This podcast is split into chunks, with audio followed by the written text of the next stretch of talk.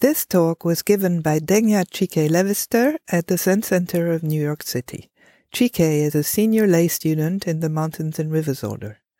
This talk, like all of our talks, is offered free of charge. If you would like to make a donation or find out more about our various programs, visit us online at zmm.org slash zcnyc. Thanks for listening. Good morning, everyone. Uh, my name is Chikei. Um, I am she, they.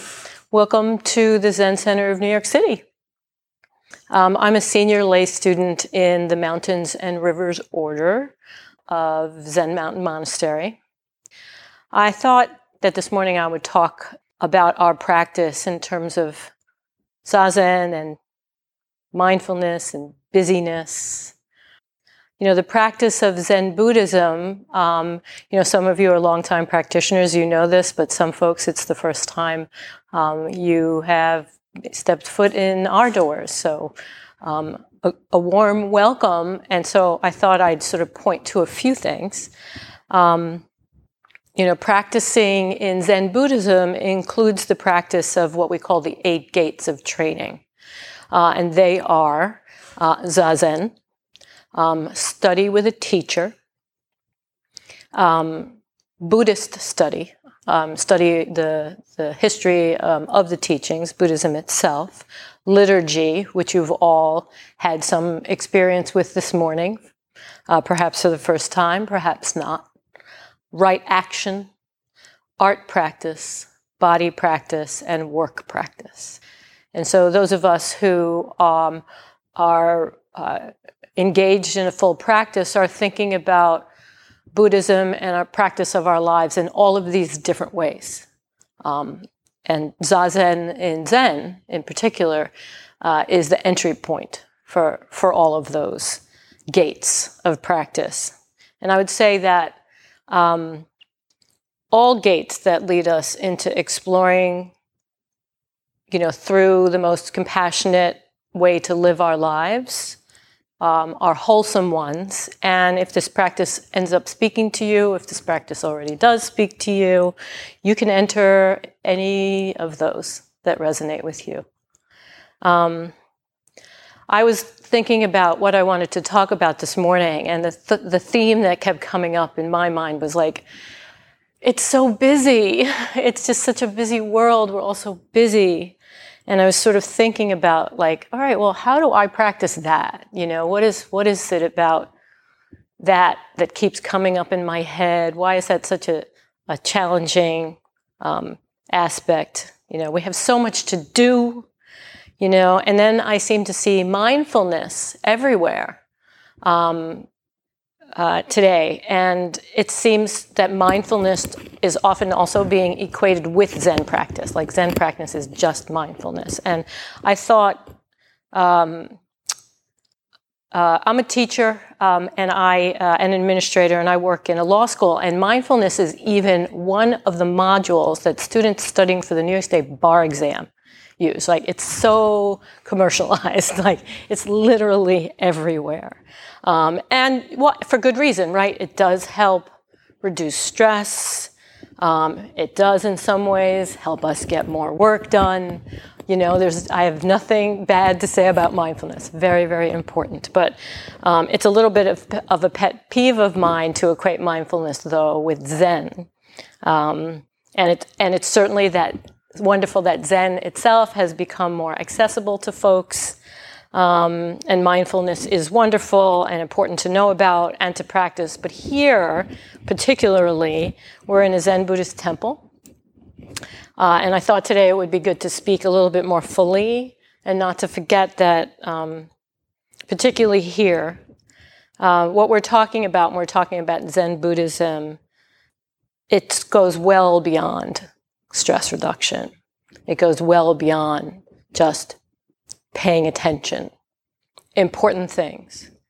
But, and, you know, the essence of Zen is not merely about being relaxed or about improvement, right? Um, it's about being awakened. Zen calls for relinquishment Relinquishment of what? Um, relinquishment, relinquishment of the dualism of opposites, relinquishment of judgments. They get in our way, they cause us suffering. Um, relinquishment of the ideas of good and bad, pure, impure, self, other. And this relinquishment, when it is total, is said to be the dropping off of body and mind. It's a situation where self centeredness is vaporized. It is the experience of the end of suffering. It includes an exploration. It's personal. It's a personal exploration for each person, where we, each of us, investigate this thing we call a self to see what we can find out about it. What is this self? What are we doing? Dropping off of body and mind. To be verified by all things is to let the body and mind of the self and the body and mind of others drop off. That is from Genjo Koan by Dogen. Uh, the great master Dogen lived between 1200 and 1253 and was the Japanese founder of the Soto School of Zen. We are part of that school. And Dogen is revered in Buddhism by Buddhists and philosophers and more than a few scientists, too, uh, for the depth of his insight into the nature of reality. Dropping off of body and mind is a key phrase in Dogen Zenji's teachings. Uh, this is an expression that was originally used by Dogen's teacher, and I hope I pronounce his name correctly, Tiantong Rujing in Chinese or Tendo Nyojo in Japanese. Dogen is attributed as having written that his teacher referred to it this way. Practice, Zazen, is dropping off body and mind. Dropping off body and mind is Zazen. This is an elucidation of practice enlightenment. Through the simplicity and surrender in doing Zazen, we surrender body and mind and merge with the universal functioning by being 100% mindful, merging the I subject with the activity of the moment. We are also dropping off body and mind. I like that. It sounds simple though, right? Um, I came to Zen practice because I didn't know who I was. I didn't know what I was. I did know that anger and fear pretty much ruled my life. I didn't know why, though. I just felt furious. And I wanted to understand. I wanted to learn what is true. What is true? What is real? I wanted to learn what my life was, and I wanted to learn what my life was for. Zenju Earthlyn Manuel in The Sermonic Bones of Zen says, this is her quote Zen practice immediately felt like me. It was not Zen practice as it was and is being talked about by Zen teachers or written about in books. It was not the dogma, the promise of ordination, or the rules of Zen community that drew me in. Despite the practitioners of Western Zen Buddhism being overwhelmingly white and predominantly male at the time of my entrance into the gateway, I experienced an unexplainable peace and transformation with the rituals and ceremonies. These helped. Me too. I felt like that too. That was true for me too when I entered these gates. Zazen means sitting meditation. It is being oneself with nothing extra, in harmony with the way things are. It is the simple practice of looking directly at life as it is. It is being aware of one's true feelings and thoughts in each moment. Being aware of our feelings and thoughts in each moment. It is doing what Shakyamuni Buddha did under the Bodhi tree 2,500 years ago. Here's what some Zen masters have had to say about Zazen. One inch of sitting, one inch of Buddha. Like lightning, all thoughts come and pass. Just one look into your mind depths. Nothing else has ever been. That is Manzan Dohaku. Here's another one. Within every moment of thought, you should see yourself that your fundamental nature is pure. With every moment of thought, you should see yourself that your fundamental nature is pure. You should cultivate for yourself, practice for yourself, and accomplish for yourself the enlightenment of Buddhahood. That is Huineng. Zazen originates from the teachings of Buddha, who lived in India 2,500 years ago uh, and founded the religion and philosophy of Buddhism. And these teachings were brought first to China um, and then to Japan before coming here to America. And the aim of practice is to let go of all judgments and goals. The meditator is aware of all sensations and thoughts that arise and pass by. Meditation is the practice of seeing things as they really are and being aware that everything is temporary. It allows you to do this by focusing on the present moment. How do we do that? Focusing on the present moment. So, um, many of you had beginning instruction um, this morning and had just the experience of sitting there and counting or whatever the experiences you were having while you were sitting there and sort of working with the instructions. And your thoughts probably fluctuate, as do mine when I sit still. Everyone's thoughts fluctuate, moving, sometimes jumping all over the place. We use the stillness of our bodies and the rhythm of our breath to stabilize our mind. That's kind of what we're doing. That's kind of the how, right? Using the stillness, the postures of our mind, centered, upright, but relaxed, stable to work with our minds. It can't be forced. It cannot be forced. This is not a discipline thing. There's discipline involved in practice overall, but zazen is not a forced thing. Always be gentle with yourself as you seek to quiet and steady your mind. Be kind, be gentle. It's really important. So we're busy folks, especially here in New York City. Maybe we're just busy everywhere. Maybe it's just my city bias. Just like I feel like we're walking around in a hurry. Sometimes I'm in such a hurry that I forget that I even have feet. I'm just going to the next place. And sometimes I can find a moment to go like, wow, I don't even realize I'm walking right now.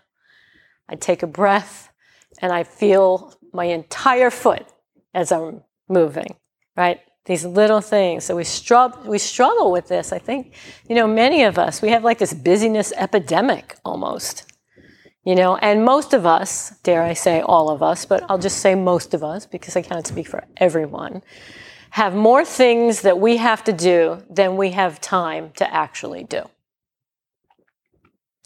So time management has become like a big thing in my life right? Okay, I got like at home, I am not exaggerating, I have like six different kinds of planners, right? I have like four different templates for to do lists, right? Which I'm always like, which is the right and perfect one? Because like if I just get the right planner or I just organize it, maybe maybe I need to write it. No, no, no. I mean, I'm going to do it in an electronic version. No, like it's going to really help me get all my stuff done right? So, you know, how we manage time. How am I managing my time? Can I get all my stuff done? You know, and as I was thinking about speaking with every with you all this morning, this thought occurred to me that like how we manage time is arguably all that our life is. How are we managing our time? Is there something other than that? I don't know. So, how to use time wisely and well to live lives of accomplishment and meaning. I heard this wonderful quote. Um, I was raised Roman Catholic, and I heard this wonderful quote, quote and I'll, I'll tell you who it was. He was a priest who said it. Um, and I love this, and I want to share it with you. And, and, and the quote was Not everything that works helps. Like, for instance, admonition and scolding and like just buck it up, shame, fear, right? Like those things can work. You know, when I was raised as Roman Catholic, it was like go to church on Sunday or you will burn in the fires of hell. If you don't do that, you know, that was fear, shame, right? Um, you know, so, but it, but it got me to go and it got me to pay attention to these like commandments and, you know, so not everything that works helps, but everything that helps works. I love that. Not everything that works helps, but everything that helps works. This is a, a, practice to discover my true self in love, and compassion. So the credit, uh, the credit for this phrase that really just landed with me um, was uh, uh, Father Gregory Boyle. Uh, and he, I, I, listened to a podcast of his that was called "Can You Really Conquer Hatred Through Love?" That was the name of the podcast. And uh, Father Boyle talks about uh, the practicality of this idea: Can you really conquer hatred through love? By showing how the concept of loving, no matter what, loving no matter what, loving no matter what, loving no matter what, loving no matter what, can be used as a tool, not to condone bad behavior, but to help see people as doing their best, no matter how unskillfully they do it. Father Boyle is a Jesuit priest who founded a remarkable organization um, called Homeboy Industries uh, which is the largest gang intervention, rehabilitation, and reentry program in the world. It's located in California. And he has a new book out called The Whole Language The Power of Extravagant Tenderness. Is that a beautiful title? The Whole Language, whole with a W. The Whole Language, The Power of Extravagant Tenderness. We are so busy and we get distracted why do we get distracted? I get distracted a lot. I'm a big procrastinator, even though I'm always, that's one of the reasons that I'm like trying to organize myself within an inch of my life, because I'm so distracted. It's also why I practice. I'm so distracted. Why? I was thinking about that. Why distraction? I know I'm not the only one. And so I was thinking for myself that a lot of times my distraction is about the unwillingness to face the reality of sort of the finitude of my life. So I'm moving, I'm busy, I have things that are important in my life that I love, that feed my soul, that matter to me, but I do other things often instead of the things that most matter to me. Why do I do that? Well, my self esteem is tied up in being effective, being competent, being efficient. I'm comparing. You know, we all, like, we're allergic to this idea of like, hold the bar up and see how we measure up against it. You know, I think we're all allergic to that. But like, but I do it. We do it compare and despair, you know? Why do we do this? You know, is it the unwillingness to face the reality of this life? some foundational truths of this life old age, sickness, and death. So, you know, when I do this, that, or the other th- thing, and I'm avoiding the pain of recognizing that I can't ever do all the good things. There's all these good things that I would like to do, and I can't do them all. And I recognize in like sitting with this, like I have a lot of pain associated with that. I want to, uh, there's like this food pantry that like I've wanted to go and like volunteer at. And it's like, I don't have time to do that. And there's like, I want to teach. I grew up in the projects in Staten Island, you know, and so like I've wanted to teach writing to like middle and high school kids and just do like three hours a week at like an elementary school. Or I can't do that. I haven't been doing that, and it hurts me. I feel pain because there's all these good things that I want to do, and I can't seem to do them. I think it's painful, and I, and I bet we all feel this pain too. And we all know it really down deep. You know, this unwillingness to face the reality of our finitude, as, as Father Boyle says. You know, we can face this truth though. We can give up this burden of trying to do everything. We can give up this burden of trying to get it all done. There will always be too much to do. And we will never, ever, none of us, experience certainty about the future, no matter how much we want it. Letting go of this idea, I think, of getting it all done, have to get it all done, busy, you know, though I think it can really set us free and give us the chance to connect with the real joy of living this amazing life. So I'm not saying anything new, right? You know, this is not like brand new.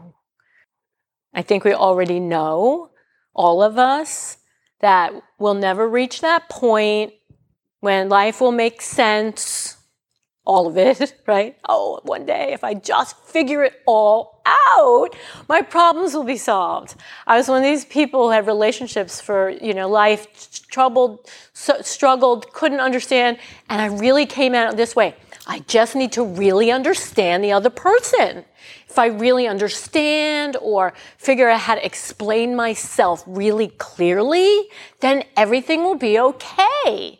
It'll all work out. It's just not true, right? People are just who they are.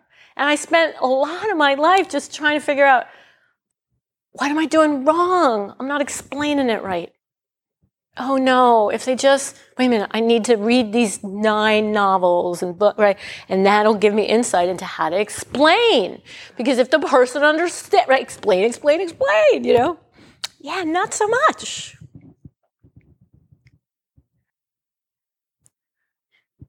We're not going to reach the moment when it all makes sense.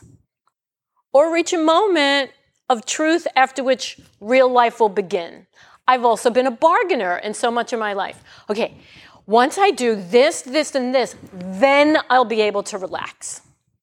Once I reach that goal, I'm going to graduate from college, and then this. I'm going to graduate from law school, then that. Then I'm going to go to grad school, then, then, then, then.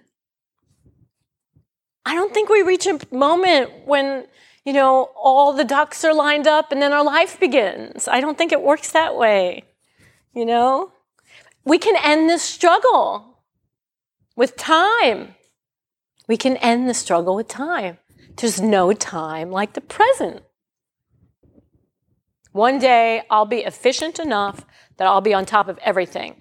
Justify my existence on this planet right? My efforts to be super productive are going to pay off. To who? When? Not so much, right? And actually, I have found, as a compulsive planner and organizer, and my what ifing, what if, what if, what if, that these efforts actually make me busier. Uh, they give an example in the in the podcast, which was like, oh, geez, this is so me. Um, if you're real, for for example, if you're really efficient at answering your email, right? And so I'm like, okay, I, I'm at work and, you know, I'll have a two hour meeting. I'll look, I had my inbox cleared before the meeting. Two hour meeting and I look back, there's now 45 new emails in that inbox. I got to clean it out. So I'm going to get it to zero, get my email to zero. And then what happens is people go, oh, Chikei, she's really good at answering emails. So email her. She's going to respond. It's like, it makes me busier. Now, I'm not like, this is an argument for being lazy, but, you know, it's balance perhaps, right? Um, so I'm really not, you know, my experience is that all these machinations that I've gone through to get it all done and try and be efficient and that, you know, they actually make me busier. Chikei, be efficient, be effective, please people. This self. Do that. Be that kind of self. You know, and then you'll be worthy of other people's love, of other people's attention. If I could just be perfect enough, I'll be worthy. Ah. What is this self? What is this self? Anyway, is it static? I remember having an argument with a partner years ago who's no longer, no longer a partner who would just say, Look, this is just how I am. And I just remember thinking, but you speak about yourself as if you're a fixed thing. But you're not a fixed thing. I'm not a fixed thing. Like when I think about who I am, like, you know, I was born, I'm larger now than then. Right? I'm like, I was a kid at some point. I'm taller, done stuff with my hair you know? Am I really a static thing? This self? And then we have these non negotiable human limitations birth, life, consciousness, pain, suffering, death. They're just part of the human endeavor, they're just part of the human experience. They're not bad words, you know, but I've spent a good amount of time in my life trying to avoid those things. Can I hold indeterminacy and do what's important to me anyway? I'm never going to get rid get to the end. So, I think start with the things that matter most. Allow the anxiety. Surrender to the reality of our wonderful but finite life. No chance of getting it all done. What am I doing with my time? dropping off body and mind. There's no time like the present. There really are so many things worth doing. We're afraid of missing out. You know, I feel that. We're afraid of missing out. What's the next thing I need to do that will make me feel satisfied? And then I'm satisfied and it's gone. Then I'm not. One second. Right? Many of us are constantly trying to seize the day. And then we feel disappointed when we don't seize the day. Because we have like this long list of characteristics that would have made it a perfect day. Compare and despair. Compare and despair. There's no time like the present. And then I had this thought too what about the joy of missing out? Like maybe that sounds like an oxymoron, but like let me stay with that for a moment the joy of missing out. Is it possible to think about it that way? Right? Have you ever thought about this? Like the fact that when we miss out on something, we're choosing, perhaps we're choosing things we really want. Maybe, just maybe, when we make this choice and we're missing out on something else, that it's the missing out itself that's the very thing that gives our choices meaning. I'm making this choice. I could have made, I could have made all, but I'm choosing this one. I'm going to choose that step. I don't know. I think that makes me feel like when I'm making a choice, that choice matters, especially knowing that I can't do it all and be everywhere. Wow. Dropping off body and mind. No, there is no time like the present. And then we say, our lives are short. And I was like, compared to what? Like we just say that. We just go, oh, wow, life's so short. And I think the implication of that phrase is it's so short because we can't get to do all the things that we ought to be able to do, ought to be able to do. But really? I don't know. I don't think that's right. You know, we have the life we have.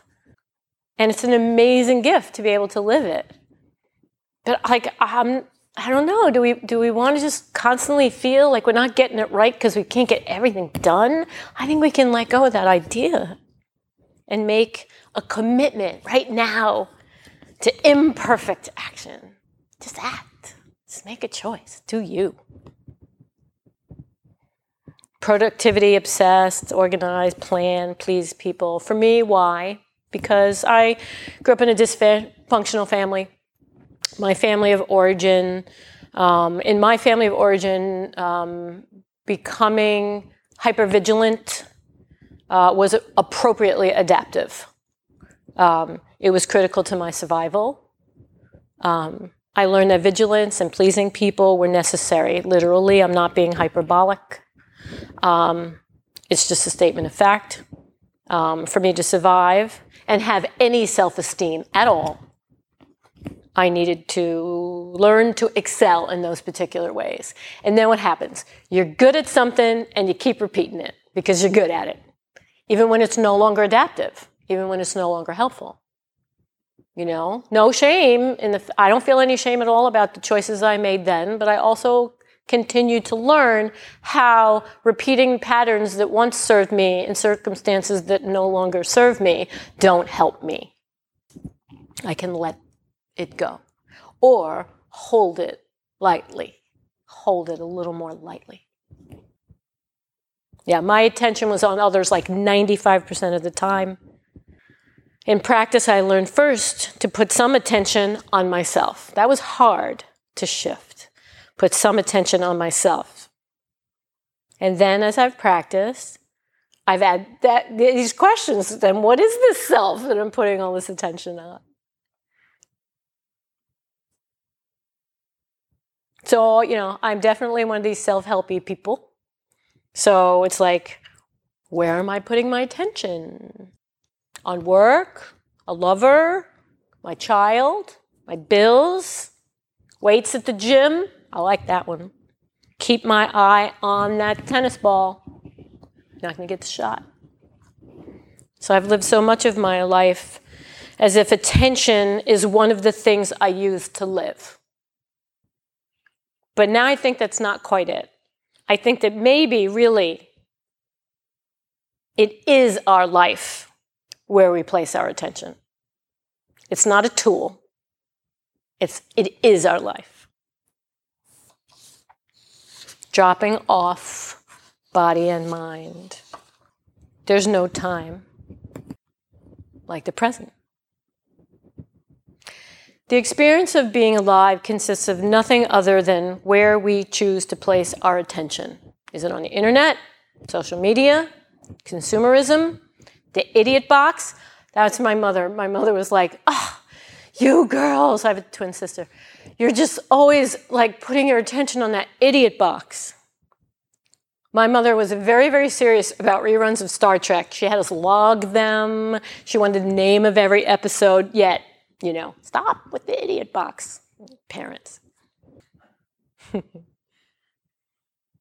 know, and the etymology of that, whose, whose, parents haven't shouted that to them most of their upbringing, is it's an allusion, you know, to the supposed mind-reducing nature of television programming or its lack of educational value, right?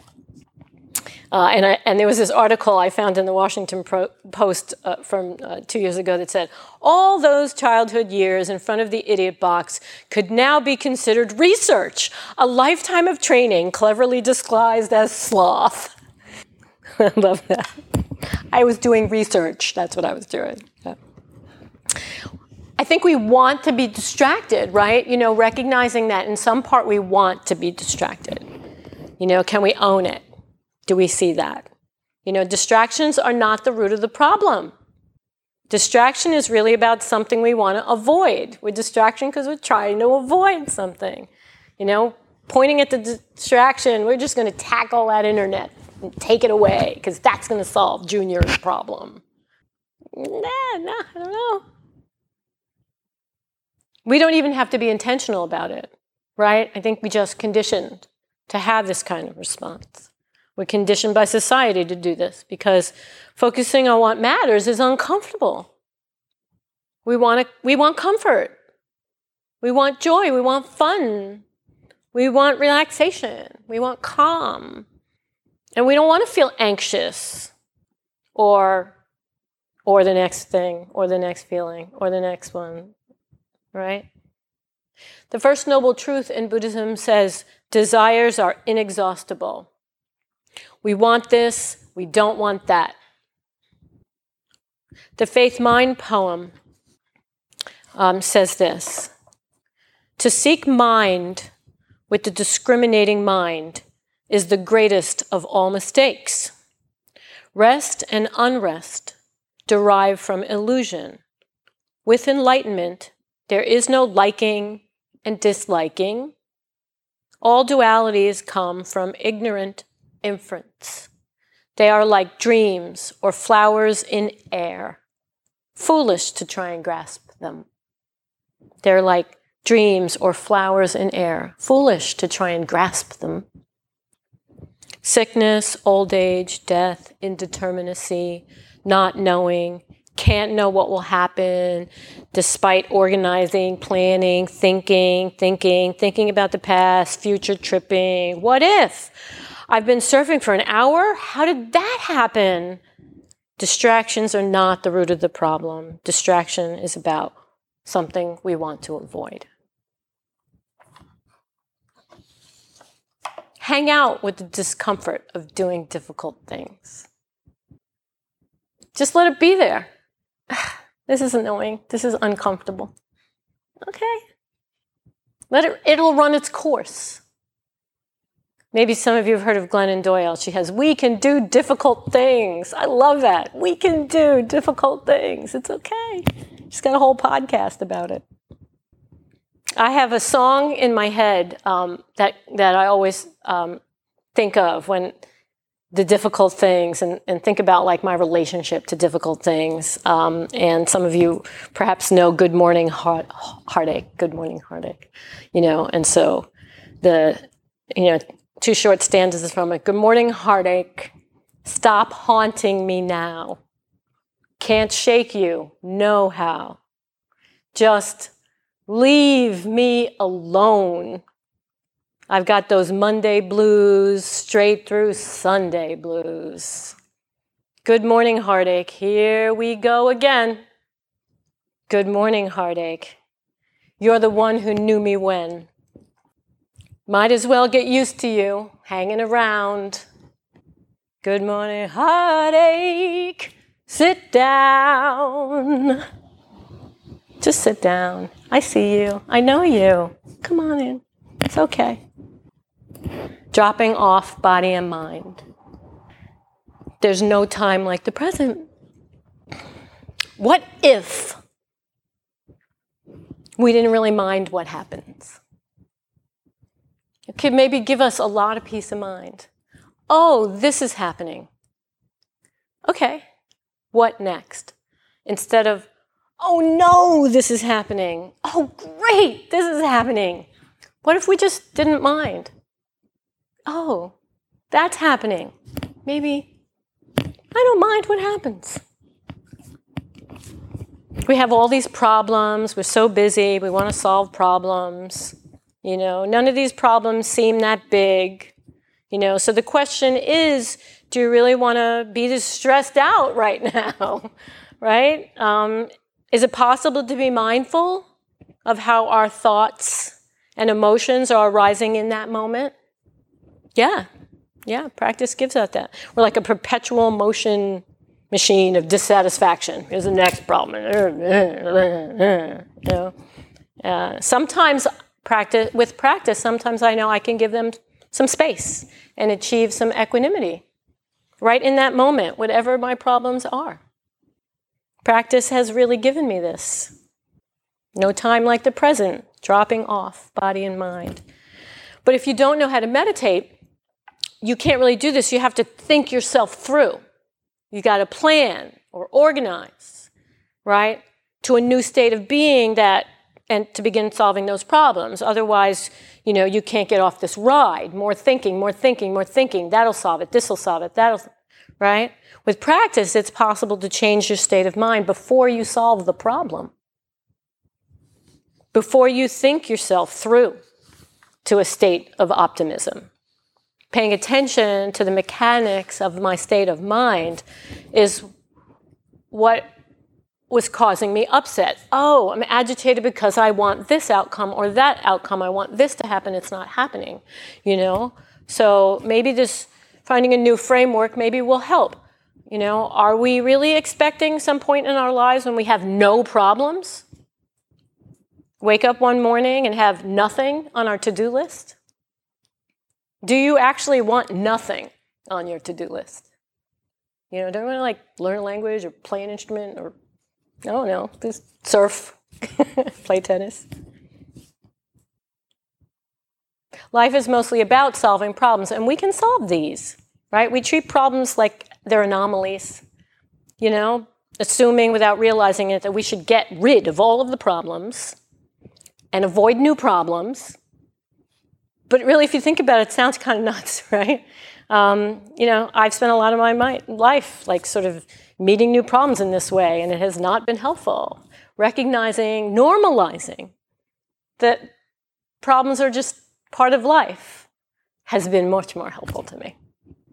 Normalize that I'm going to feel anxiety and stress about my problems. You know, sometimes I'm going to feel that. I mean, isn't this to be expected? Why do we feel so surprised? Why do you feel so frustrated and angry and irritated? Do we have to? Very soon, some piece of software that I use is going to break again. Also, I'm guaranteed at some point to feel unwell. It's just going to happen. Um, it's, it's guaranteed part of my future. At some point, you too will be in a hurry, and the bus or the train is going to be late. You're going to leave home without an umbrella and get stuck in the rain. It can't be any other way. And the expectation that it can or that it should be another way, it's not based in reality. It's just not so. And this is such a great source of unnecessary suffering. This we can solve. This problem, we can solve this one by normalizing the fact that problems are going to be there, they arise every day. I can normalize that I'm going to feel some anxiety and stress about my problems. There, I'm feeling it. There we go. Sit down. Sit down. Good morning, heartache. Sit down. I see you. I can make a commitment right now to imperfect action. I'm not going to get it all right. What is the point of living an examined life? To live without regret, maybe? Might be helpful to keep this aspiration in mind and always be gentle with yourself as you seek to quiet or steady your mind. Through the simplicity and the surrender in doing zazen, we surrender body and mind and merge with universal functioning by being 100% mindful, merging the I subject with the activity of the moment, we are also dropping off body and mind. I don't mind what happens. Dropping off body and mind. There is no time like the present.